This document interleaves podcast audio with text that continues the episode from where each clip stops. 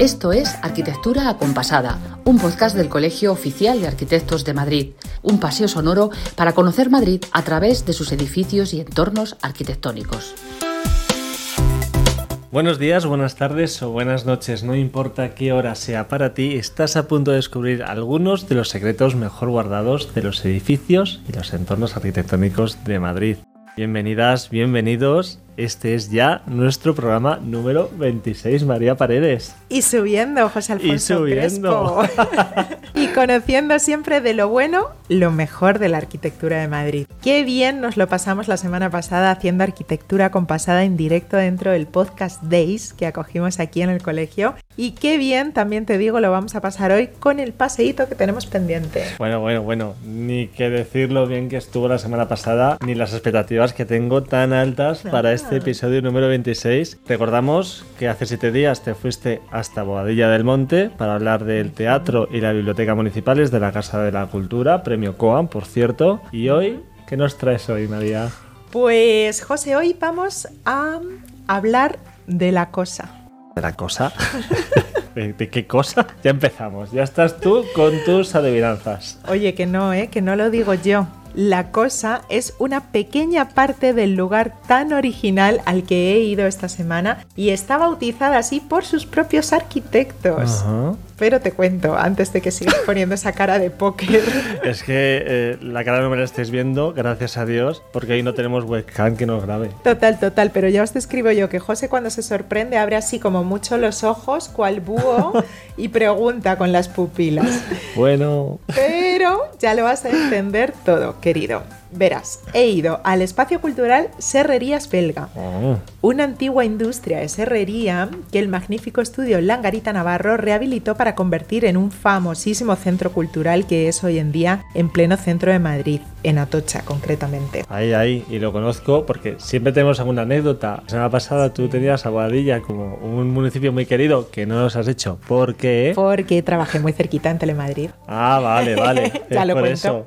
Y yo conozco la serrería belga ah. porque cuando yo vivía en Lavapiés es el sitio donde yo iba a votar en las elecciones, que está al lado del Caixa Forum. Sí, ahí está. Cuando cuando surgió toda la polémica de la claro. belga y demás, digo, yo este edificio lo conozco, ¿por qué? Porque he sido usuario. Ahí estaba mi colegio electoral. Entonces lo conoces bien y dentro sabrás de Serrerías Belga hay varios espacios dedicados a exposiciones y actividades culturales de todo tipo, entre ellas muchas literarias, y el lugar que conecta, digamos, las dos naves es eso que se llama la cosa, que lo ves desde abajo, desde el patio, y es como, pues eso, la manera de conectar ambas naves. Fíjate que eso sí que ni lo sabía ni, me lo imaginaba, pero vamos, el espacio es increíble y sobre todo que no sabes que está ahí, está tan cerquita, pasas por el, por el, Prado, pero eres inconsciente de que ahí tenemos este maravilloso edificio. Que es una joya con muchísimos metros cuadrados. Ya imagino que no imaginabas lo de cosa, valga la redundancia, porque lo que la cosa. es de lo más original, pero no te preocupes porque tenemos una vista alzada premium hoy que va a desvelar todas las curiosidades sobre este espacio cultural Serrerías belga, pero todas, todas. Pues nada, un lujo recorrernos estos premios Coan hoy sin salir de Madrid. ¿Vamos allá? Vamos allá. Dentro Report.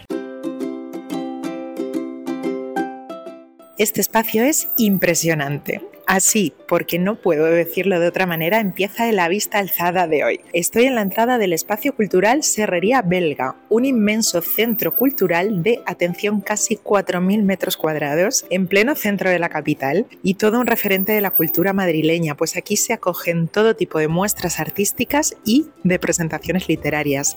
Y vaya entorno para hacerlo. Este edificio de corte claramente industrial se construyó durante el primer cuarto del siglo XX y aquí se trabajó la Sierra de la Madera desde entonces, desde los años 20 hasta finales casi de los años 90, casi nada. Ahora es un espacio rehabilitado magníficamente por el estudio Langarita Navarro y precisamente con uno de sus principales responsables, con Víctor Navarro, estamos en arquitectura acompasada para hablar de las mil y una curiosidades de esta rehabilitación que ha merecido el premio COAM más 10. Bienvenido a Arquitectura Compasada, Víctor. Muchísimas gracias por estar con nosotros.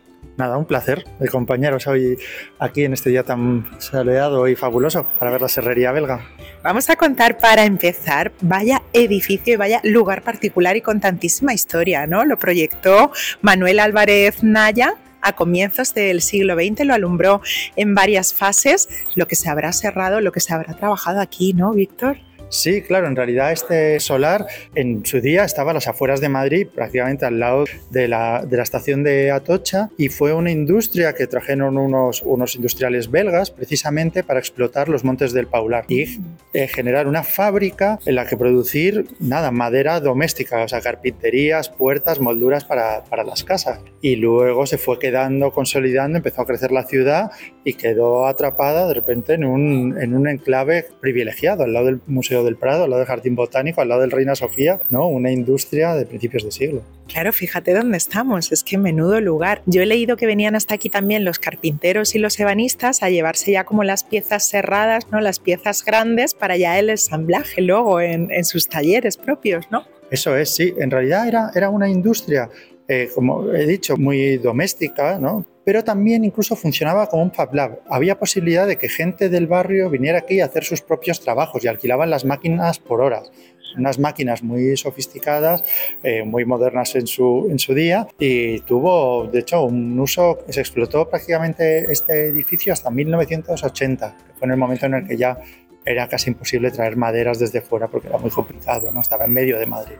Claro, vamos a contar primero para situar a nuestros oyentes dónde estamos ahora mismo, en el patio central, ¿no? Sí, en el pasaje central. El edificio de Álvarez Naya, como has dicho, es un, digamos, está compuesto por tres naves eh, paralelas, una nave de talleres que da a la, calle Alameda, una nave que era el antiguo eh, secadero de tablones ¿no? y de troncos que venían de la sierra, que está dando a la calle Cenicero, y luego un espacio intermedio, que es una nave central muy posterior, que con, digamos, sirvió para conectar esos dos espacios.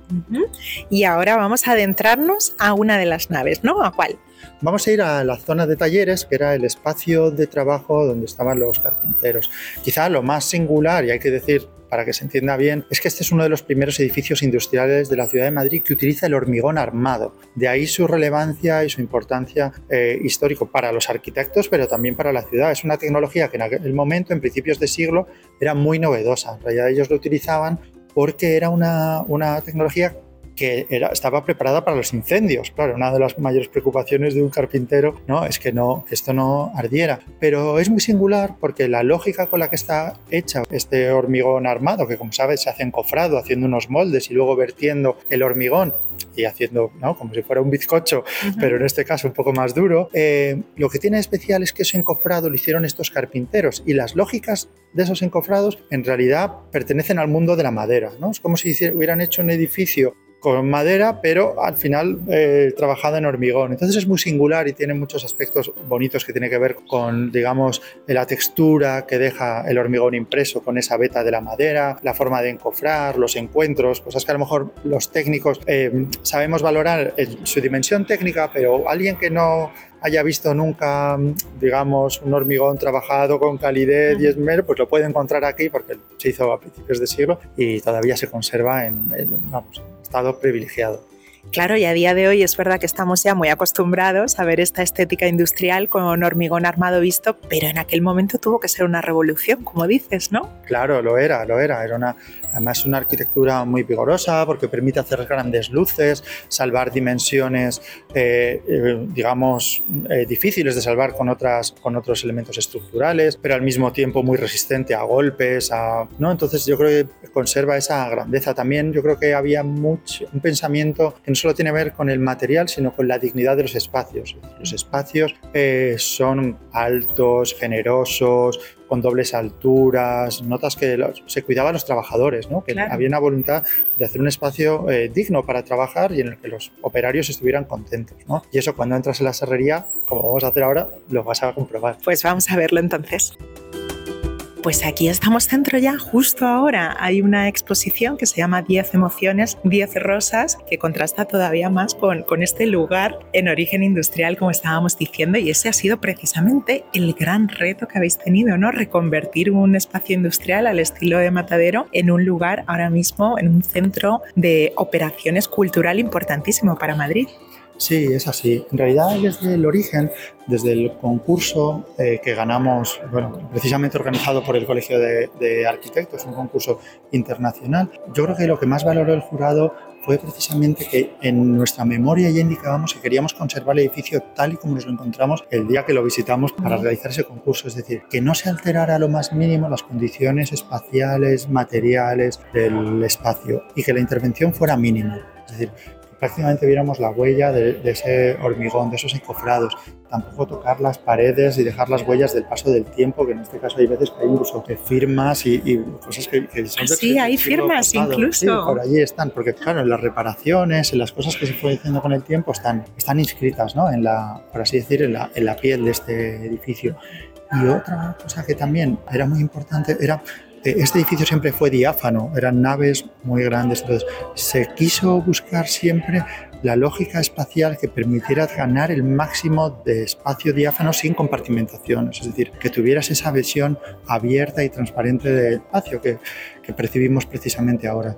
Y bueno, esas circunstancias más algo que veremos un poco después, que es la inserción de un artefacto un poco alienígena que llamamos la cosa y que era lo que reunía todo aquello eh, para mm, actualizar el edificio y hacerlo viable en el siglo XXI. Estamos hablando de sistemas de clima, de detección de incendios, rociadores, comunicaciones, ¿no? Eso, todo eso se agrupa, se concentra mucho en una serie de elementos que conviven con el edificio original por contraste, pero al mismo tiempo pertenece ¿no? Si el edificio original es como muy severo, duro, pesado, lo que para nosotros es la cosa y, todos los dispositivos que reúnen son por el contrario ligeros, está hecho con textiles y maderas para que contraste precisamente y se establezca un diálogo casi de opuestos, ¿no? pero en el que sea muy fácil reconocer qué es original y qué es lo, digamos, como lo nuevo. Habéis conseguido que convivan todos esos elementos armónicamente, desde luego.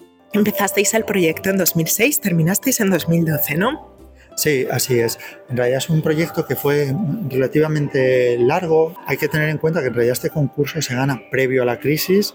en el momento en el que estamos desarrollando el proyecto de ejecución eh, y va a empezar la obra, llega la crisis. Entonces, eh, de alguna forma ya en el diseño del proyecto estaba implícito que fuera un proyecto escueto y, con muy pocos recursos, pero bueno, hubo que hacer, eh, bueno, renunciar también a cosas para, para, hacerlo viable. La obra precisamente, bueno, pues se paró incluso, eh, lo que todos sabemos, ¿no? Fue un momento muy complicado pero en 2012 terminó y la verdad es que desde el minuto uno Media Lab, que era la, digamos, la institución que lo alojó en aquel momento, que era una plataforma que eh, era, trabajaba en la intersección de cultura, ciencia, tecnología y sociedad, con unos programas muy interesantes, supo entender muy bien el edificio y de hecho desarrolló actividades muy interesantes, ¿no? en lo que algo, una de las condiciones espaciales, yo creo, más interesantes del edificio es que no está, no está programado por salas, sino que está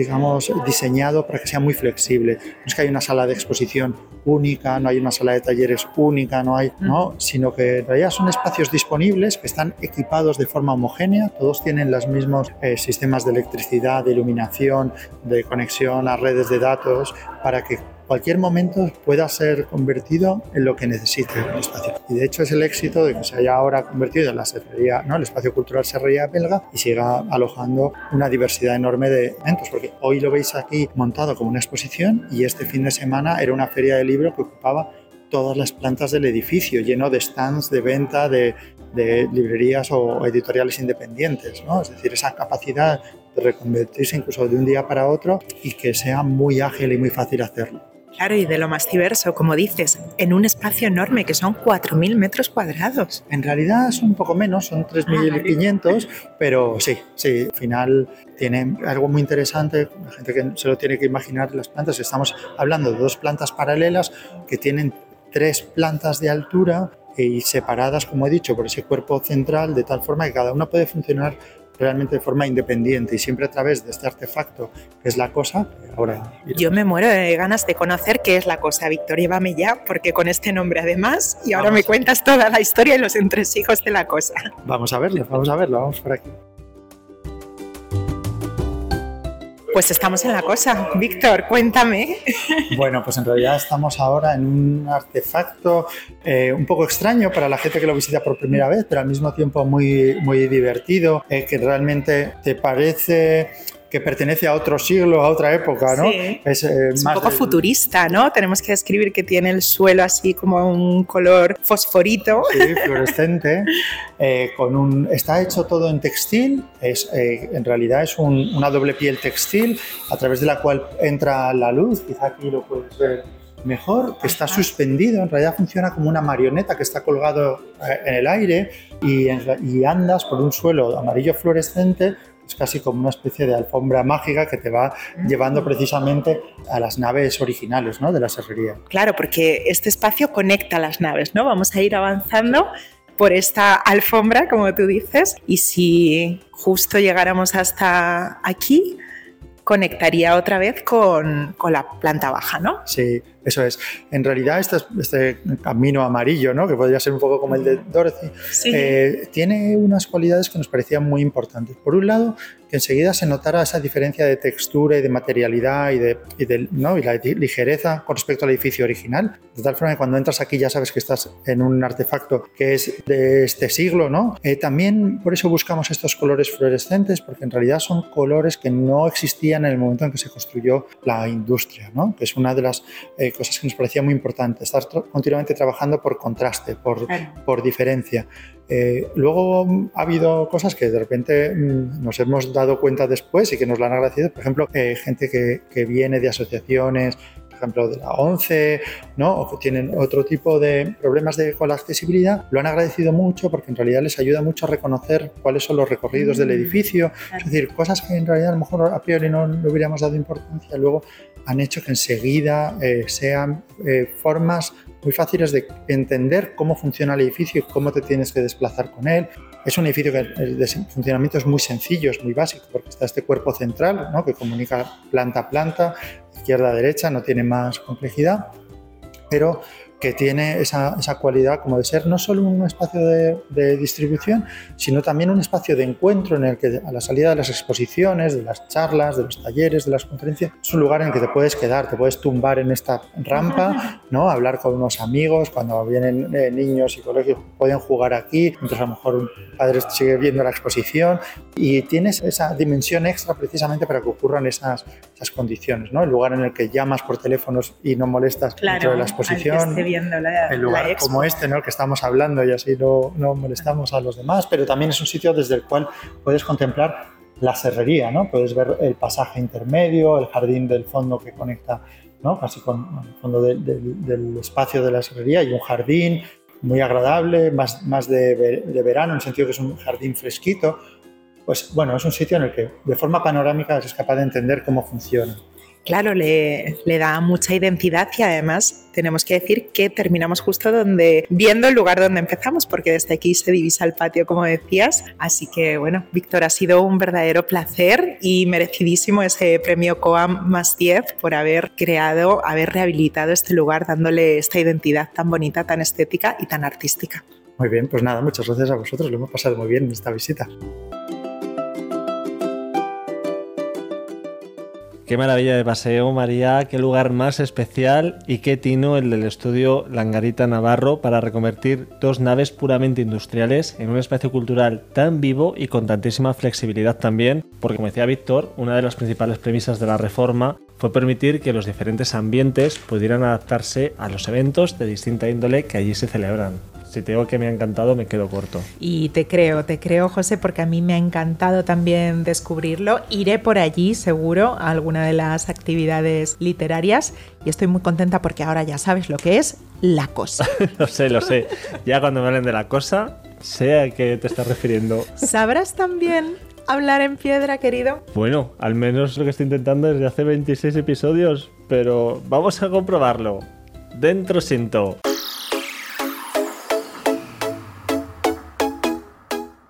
Pues teníamos palabrita lanzada al aire de las ondas. José, ¿cuál era? Pues una palabra muy sonora. Antefijo, esa es la palabra. ¿Y qué nos han dicho los oyentes? ¿Qué creen que significa? Pues como siempre nuestros oyentes, muy cumplidores ellos, nos han mandado estos mensajes de voz. Os escuchamos.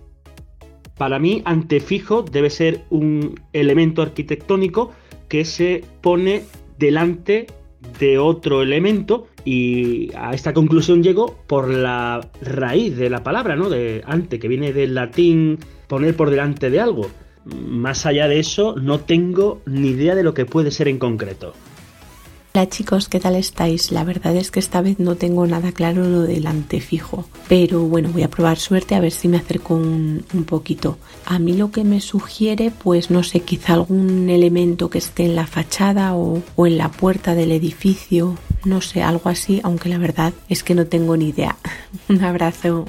Pues muchas gracias a Fran y muchas gracias a Marisa por vuestras notas de voz. No habéis dado el significado correcto, pero os habéis acercado muchísimo porque ambos habéis dicho que es poner algo delante de otra cosa. Y a continuación no tenemos un mensaje de voz, es un mensaje escrito, en esta ocasión de Lola, que nos manda el siguiente mensaje. Uf, qué difícil, algo delante de una viga, columna o ventana repetéis una vez más, el jugamos con la palabra ante, que es poner algo delante de, algo. Así que no nos vamos a dilatar mucho más. Ya sabéis que esta sección desvelamos el significado correcto de la palabra gracias a un arquitecto de cabecera.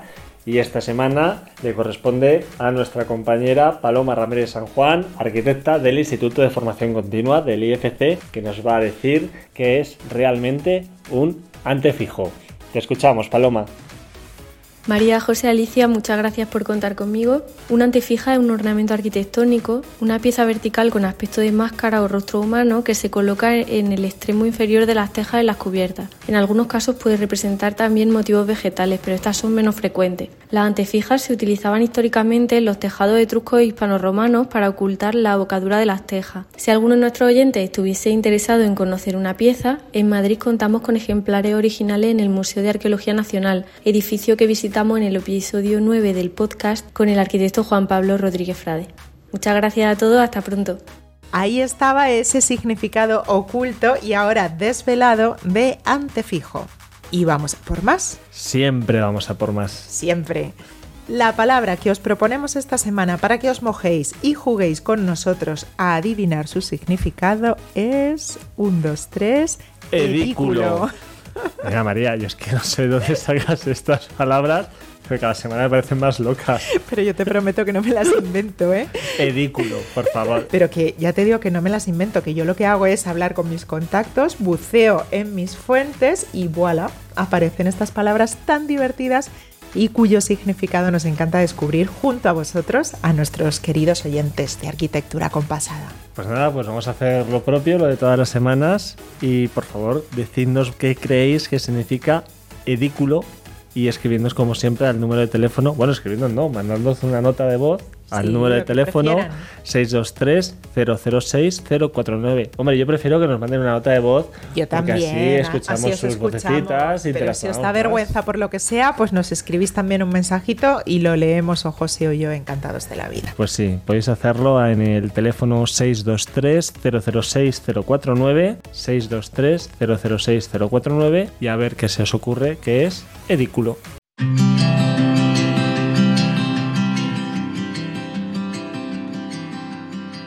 Bueno, y encaramos ya la tercera y última sección de nuestro podcast, este Secretos del Coan, que tantas satisfacciones nos da María. En nuestros micros hay un habitual de la casa, Miguel Lasa de la Vega, gerente de la Fundación Arquitectura. Bienvenido. Muchas gracias. Y a su lado, Carlos Arroyo, arquitecto y profesor de la Escuela STEAM de la Universidad Europea de Madrid. Bienvenido, Carlos. Muchas gracias, un placer estar aquí. Pues muchísimas gracias a vosotros que teníamos mucho interés en veros para preguntaros por el ciclo de exposiciones Escaparate COAM mediante el cual el colegio va a mostrar los trabajos académicos de las promesas de la arquitectura madrileña, ¿verdad?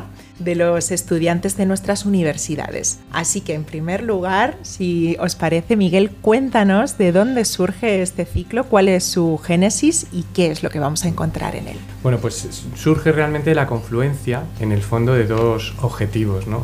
Por un lado, el del propio colegio, ¿no? de darle un sentido a sus escaparates. Además, eh, ahí tuvieron eh, mucha importancia un grupo de, arquitectos ¿no? que conforman lo que se llama Nexo, ¿no? y lo planteó a la Junta de Gobierno y lo, le pareció estupendo, ¿no? y bueno, pues empezó a trabajar en esa idea.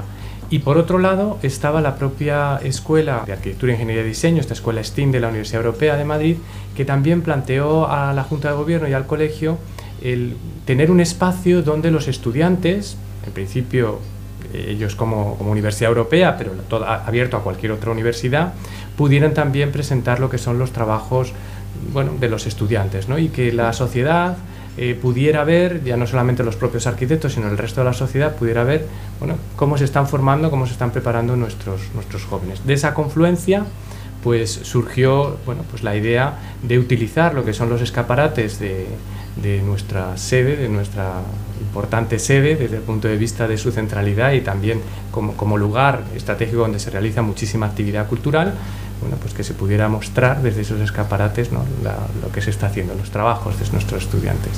Importante esta cercanía con, con la universidad y con los otros arquitectos. Carlos Arroyo, los primeros en desfilar con su talento por estos escaparates del Colegio de Arquitectos son los alumnos de la Universidad Europea, tus alumnos.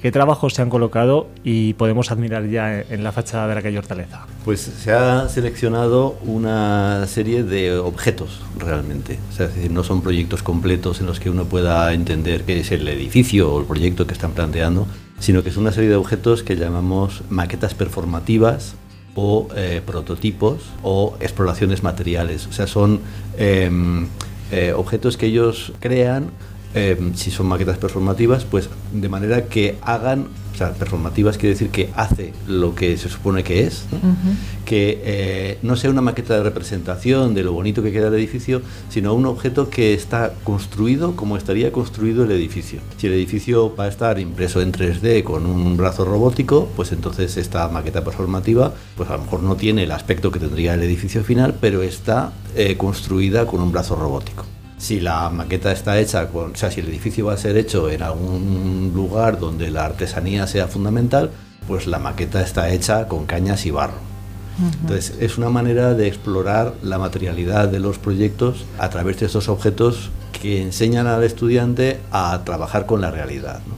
Esto es una realidad, perdona María, una realidad también que tenéis en el día a día del aula, ¿verdad? ¿O, lo habéis hecho profeso para esta muestra? No, es, esto es una manera de trabajar que tiene la Universidad Europea, es una, metodología docente que se llama internacionalmente eh, basada en proyectos, ¿no? el EBL, Project Based Learning que hace que en lugar de tener como clases teóricas que van contando todas las maneras de hacer, que los estudiantes se enfrenten a la necesidad de realmente hacer algo, ¿no? Y entonces eso genera este tipo de objetos que están expuestos que la gente los mira y no, a, veces no sabe muy bien qué es, ¿no? Porque se ve como una cosa colgando. Es un objeto que está hecho como si fuese un trozo de fachada, pero no se distingue muy bien lo que es. Pero son objetos que resultan fascinantes en sí mismos. Y es una oportunidad de oro, como decíamos al principio, para admirar ya el trabajo de estas jóvenes promesas de la arquitectura que vienen pisando fuerte, Carlos, tú que los conoces bien. Totalmente, totalmente. ha habido una generación de estudiantes mm, anterior, ¿no?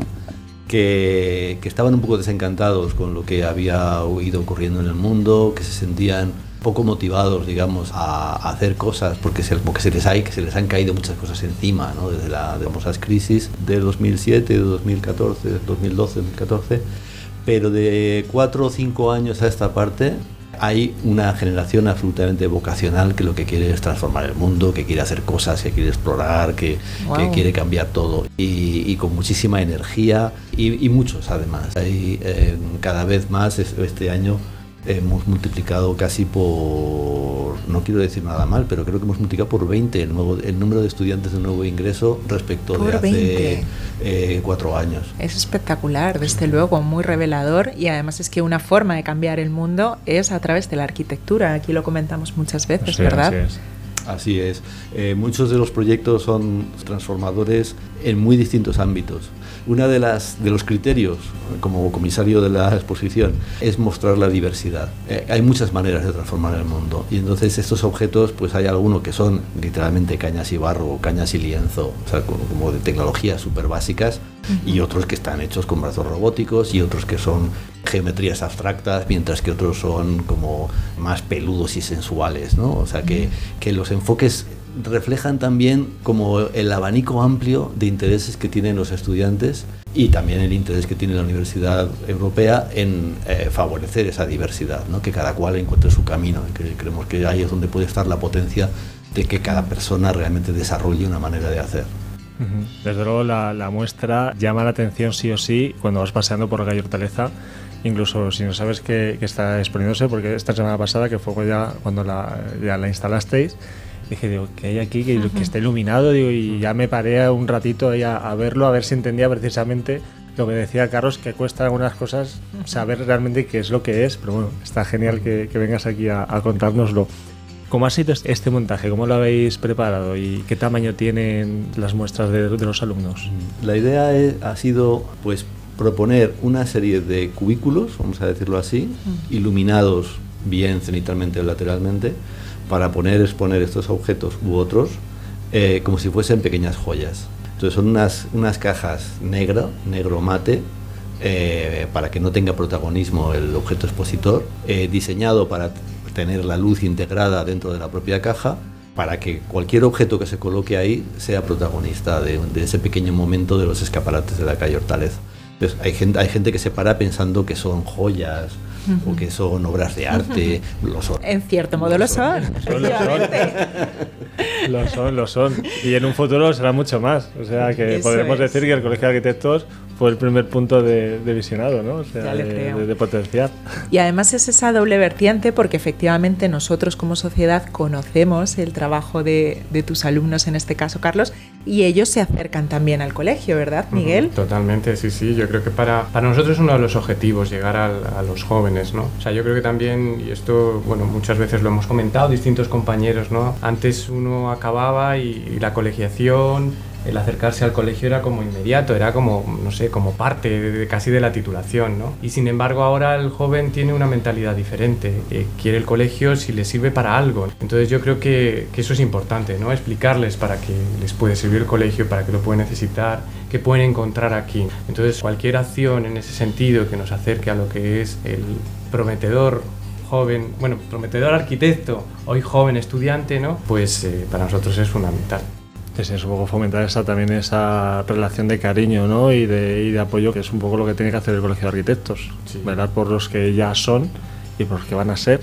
Totalmente, sí, sí. En ese espíritu, el día de la inauguración, además de, los, de las palabras que las personas responsables de las instituciones del Colegio de la Universidad Europea hicieron, eh, se quiso que tuviesen la voz cantante estudiantes, claro, los estudiantes, claro, ellos mismos, y una, dos chicas, una de los grupos que estudian en inglés y otra de los grupos que estudian en español, pues hicieron casi una defensa del colegio al final. O sea, no es que no estaba pensado así, pero, pero, le, salió. Le, salió porque era como estamos en la asociación profesional, ¿no? Estamos en el colegio de arquitectos, ¿no? Qué maravilla que el colegio de arquitectos nos acoja y se pueda ver lo que queremos proponer. Claro, todo un honor también para ellos porque además estamos en una ubicación privilegiada, siempre lo decimos, así que los escaparates es no una pueden ser mejores. En Madrid, realmente, ¿no? Pero al final muchas de las escuelas eh, pues no están en el centro, ¿no? Claro.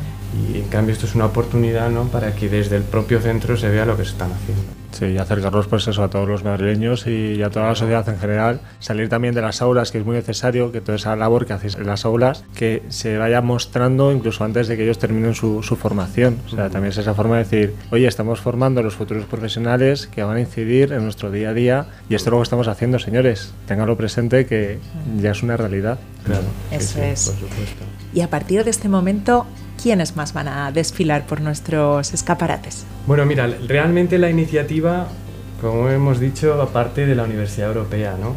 Con lo cual, bueno, la idea es abrirlo a cualquier escuela, cualquier universidad que, quiera. O sea que ahora lo que nos toca de alguna forma es hacérselo llegar y, bueno, pues que, que vean también ellos, otras escuelas, como digo, el que, bueno, pues es esa ventana, es esa oportunidad de mostrar lo que, lo que están haciendo. O sea que que bueno, iremos, iremos viéndolo. Tiene una vocación esto para... Esta es una vocación larga porque hay muchas escuelas en Madrid y la idea es que todas tengan esta oportunidad. Y es bonito que esos escaparates tengan vida, ¿no? que son escaparates privilegiados en la calle sí, y que tengan cosas que cambian y que la gente se pare y que se pregunte qué es y haga fotos, ¿no? Eso es, eso es, una relación con, con, la acera muy bonita. ¿no? Y, el propio estudiante, ¿no? Que tiene ahí su obra expuesta, ¿no? Pues mm. que, oye, qué orgullo. ya me hubiera gustado a mí, ¿eh? De estudiante, poder exponer en plena calle Hortaleza. Totalmente, vamos. Qué lujo. Bueno, un lujo y un privilegio ser pioneros con la Universidad Europea de este precioso ciclo sobre todo porque es una forma también de plantar una semilla que yo creo que va, va a arraigar y va a generar precisamente esa querencia y ese compromiso con el propio colegio y viceversa, porque estos alumnos, queramos o no, van a ser los que van a dirigir el colegio el día de mañana también. Entonces es muy importante que se vayan introduciendo en la vida colegial y sobre todo vayan haciendo piña en torno a, la profesión y, y, es realmente lo que va a dar fuerza para luego defender los intereses de los arquitectos que no son otros que los intereses de la sociedad en general. Pues nada, muchísimas gracias por venir a contarnos esta experiencia tan bonita. ¿Hasta cuándo, por cierto, hasta cuándo vamos a poder ver estos escaparates? Hasta final de año, hasta el 31 de diciembre, o sea que, bueno, yo creo que hay, hay tiempo, tiempo suficiente para, para, para ver esta pues, exposición estupenda. No hay excusas, tenemos muchos puentes por delante para todo el que se quiera acercar aquí a la calle Hortaleza 63 a disfrutar de la obra de los estudiantes de la Universidad Europea de Madrid. Desde aquí queda todo el mundo súper invitado desde nuestro altavoz de arquitectura compasada. Y muchas gracias por venir. Muchas gracias a vosotros, como siempre. Gracias a vosotros. Un placer. Pues ya vuela libre el episodio número 26. Como el viento, nunca me mejor como dicho, el viento. José, porque lo que estamos viendo es que una vez que terminamos cada uno de estos episodios, los escucháis desde casa, desde el coche, desde donde sea, como más os place, en el orden que os apetece, y cada uno de ellos tiene una vida libre e independiente de los demás. Libres como el sol cuando amanece, querida María Paredes, o libres como los mejores planazos para los próximos siete días, como no podía ser de otra forma, los que nos proporciona nuestra rastreadora de planes perfectos, doña Alicia Bajo, a la que vamos a escuchar en breve. Sed felices y hasta la semana que viene. Muchísimas gracias José, gracias María por el paseo hasta la serrería belga de hoy, un espacio que ha protagonizado algunos de los planes de esta agenda. Pero no me enrollo más, que quiero contaros ya mismito las propuestas que he rastreado esta semana. Empezamos uniendo música y cultura gracias a MUSAE, Música en los Museos Estatales, iniciativa del Ministerio de Cultura y Deporte que aúna música y patrimonio museístico de la mano de jóvenes intérpretes españoles. Se trata de un ciclo de conciertos y microconciertos acústicos que se celebra por los 16 museos de la red de museos estatales. En Madrid quedan por celebrarse nueve conciertos en espacios como el Museo de Artes Decorativas el 8 de noviembre o el Museo del Romanticismo el 17 de noviembre. ¿Qué estilos vamos a poder escuchar? Pues de todo poco. Flamenco, música clásica, antigua, pop, tradicional. Puedes consultar toda la programación en www.musae.es. Apuntad ahora que esta semana toca visitar el Museo ICO para ver la exposición Balkrishna Doshi, Arquitectura para Todos, un proyecto del Vitra Design Museum y la Fundación Visterot. Se trata de la mayor retrospectiva dedicada al conjunto del trabajo de Balkrishna Doshi, el único arquitecto indio galardonado con el premio Pritzker, sorprendentemente desconocido en Europa hasta la concesión de este prestigioso reconocimiento a sus siete décadas de trayectoria profesional. La muestra refleja la filosofía y el trabajo de Doshi, en el que la arquitectura, la investigación, la docencia y un profundo compromiso social se entrelazan hasta hacerse indistinguibles. Nos quedamos en el COAM para echar un ojo a la variada agenda que tenemos esta semana. El viernes día 3 se inaugura aquí, en Hortaleza 63, Coordenadas Fest, Danza en Espacios Singulares, iniciativa que propone reconfigurar el espacio escénico, repensar la relación entre la danza, la arquitectura y el patrimonio. El COAM acogerá a las 7 de la tarde la inauguración institucional seguida de la presentación de la pieza Nunca bailaré solo, de la compañía Iron Schools Co el lunes 6 de noviembre tenemos la segunda jornada de la segunda edición del ciclo Kilos, Hercios, Megabytes, en la que participarán Antonio Pacheco, Carlos Marañón y Miguel Gutiérrez, protagonistas del canal Saber y Empatar.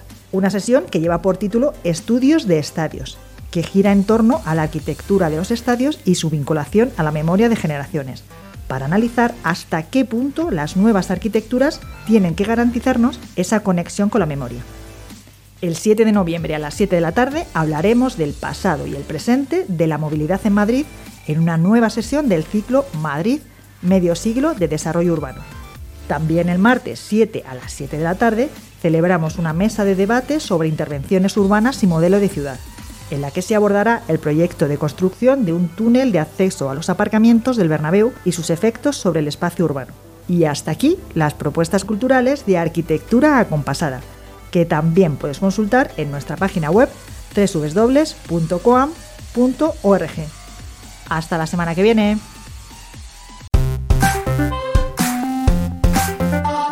Has escuchado Arquitectura Acompasada, un podcast del Colegio Oficial de Arquitectos de Madrid, un paseo sonoro para conocer Madrid a través de sus edificios y entornos arquitectónicos.